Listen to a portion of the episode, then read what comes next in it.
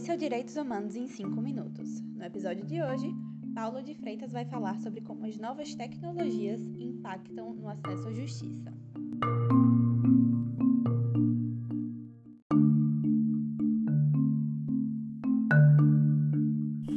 Então, pessoal, hoje vamos discutir aqui como as novas tecnologias estão transformando o acesso à justiça e quais são as implicações desse fenômeno, sejam elas positivas ou negativas.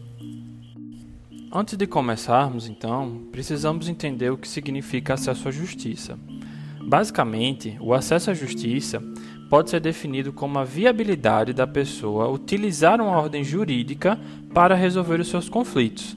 Mas esse conceito ele não deve ser limitado ou resumido apenas a uma possibilidade de peticionar algum tribunal ou de ter acesso a serviços advocatícios, por exemplo.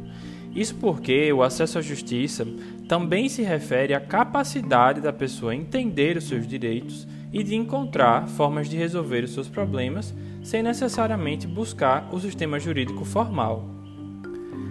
Daí a gente se questiona: como é que essas novas tecnologias estão mudando o acesso à justiça? Bem, muitos exemplos já estão próximos de nós. Nós já temos sites que fornecem informações jurídicas bem precisas e acessíveis, como é o caso do Just Brasil, por exemplo, e até mesmo de plataformas que permitem que as pessoas resolvam seus conflitos virtualmente, como é o caso do consumidor.gov.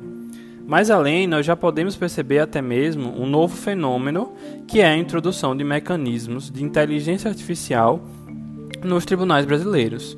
Com isso, torna-se possível automatizar atos burocráticos, identificar padrões em grandes volumes de dados e até mesmo auxiliar na tomada de decisões judiciais. Tudo isso demonstra que as novas tecnologias elas têm um grande potencial de tornar o acesso à justiça verdadeiramente mais fácil, eficiente e acessível. Contudo, devemos assumir também um olhar crítico em relação a essas mudanças, Apesar de ampliar o acesso à informação, as novas tecnologias podem criar novas barreiras para o acesso à justiça. A falta de acesso à internet ou a falta de habilidades tecnológicas para utilizar essas ferramentas podem prejudicar aqueles mais vulneráveis. Os mecanismos de inteligência artificial no Poder Judiciário, por exemplo, tratam-se de um processo que enfatiza exageradamente a eficiência e a redução de custos, mas que entra em conflito direto com o ideal de justiça qualitativa pois impede que as peculiaridades dos casos sejam resolvidas de forma mais adequada. Isso se agrava muito quando nos referimos principalmente à jurisdição penal, pois as interfaces de inteligência artificial tendem a reforçar preconceitos e discriminações já presentes no sistema judicial, especialmente de cunho racista e sexista. Assim, apesar das novas tecnologias estarem desempenhando um papel importante na democratização do acesso à justiça, é importante lembrar que a inteligência artificial ela ainda é uma tecnologia em desenvolvimento e possui, obviamente, desafios significativos, principalmente no campo ético.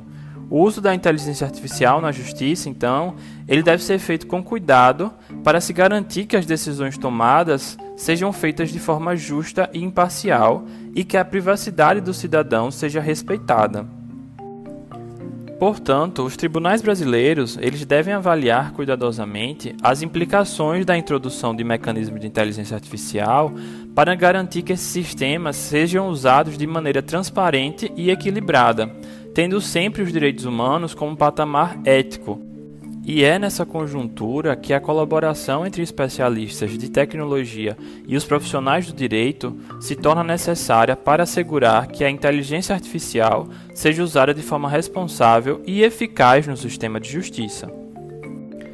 Em resumo, nós podemos dizer que é verdade que essas novas tecnologias trazem benefícios, principalmente de eficiência e de produtividade aos tribunais, mas elas também podem trazer implicações negativas para o acesso à justiça se analisarmos a partir de uma perspectiva qualitativa e de igualdade no sistema judicial.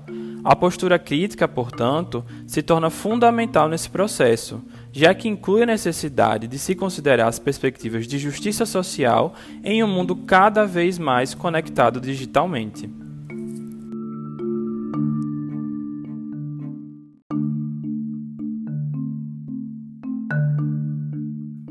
Esse foi o Direitos Humanos em 5 Minutos de hoje. Obrigada por acompanharem!